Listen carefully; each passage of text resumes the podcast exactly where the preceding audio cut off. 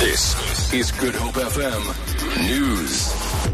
Good afternoon. The two men who murdered Mozambican national Emmanuel Sithole and Alexandra in the north of Johannesburg last year have been sentenced. Mthinta Bhengu has been sentenced to 17 years and Sifundo Mzimela to 10 years. The Mozambican vendor was stabbed to death during a wave of xenophobic violence in parts of the country in April.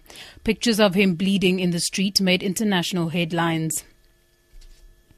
Members of the ANC top six are still locked behind closed doors at a Cape Town hotel where they are discussing problems within the ANC leadership in the Western Cape. This follows a decision of the ANC Working Committee to ask Western Cape Chairman Marius Fransman to step aside pending the outcome of an investigation into allegations of sexual assault. The fate of the party's provincial secretary, Faiz Jacobs, who faces assault charges, will also come under the spotlight. The ANC top six is expected to brief the media after its meeting.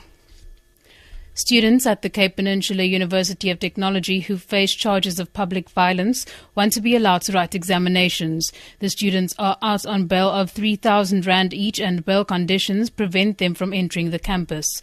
Their lawyers are expected to bring a High Court application tomorrow for conditions to be eased.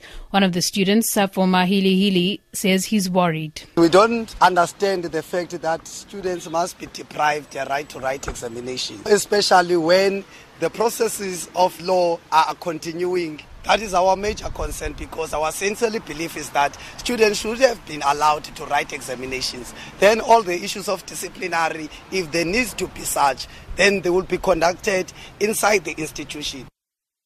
And finally, the Cape Film Commission is closing down due to lack of funding. CEO Dennis Lilly says the city of Cape Town and the provincial government have stopped funding. He says as a member of the International Association of Film Commissions, they are not allowed to charge filmmakers for their services. Lilly says they've been serving the film industry for the past 15 years. It's just not financially viable to continue without the government support that we used to enjoy. We made the decision last week that unfortunately we've got to close our doors to business. You know, there's been policy changes and political changes, and I'm reflecting on the amount of lobbying and trying to argue our case with various people in various levels of government, but obviously to no no no avail. For Good Hope FM News, I'm Danielle Buzek. Good Hope FM. Summer 5.0.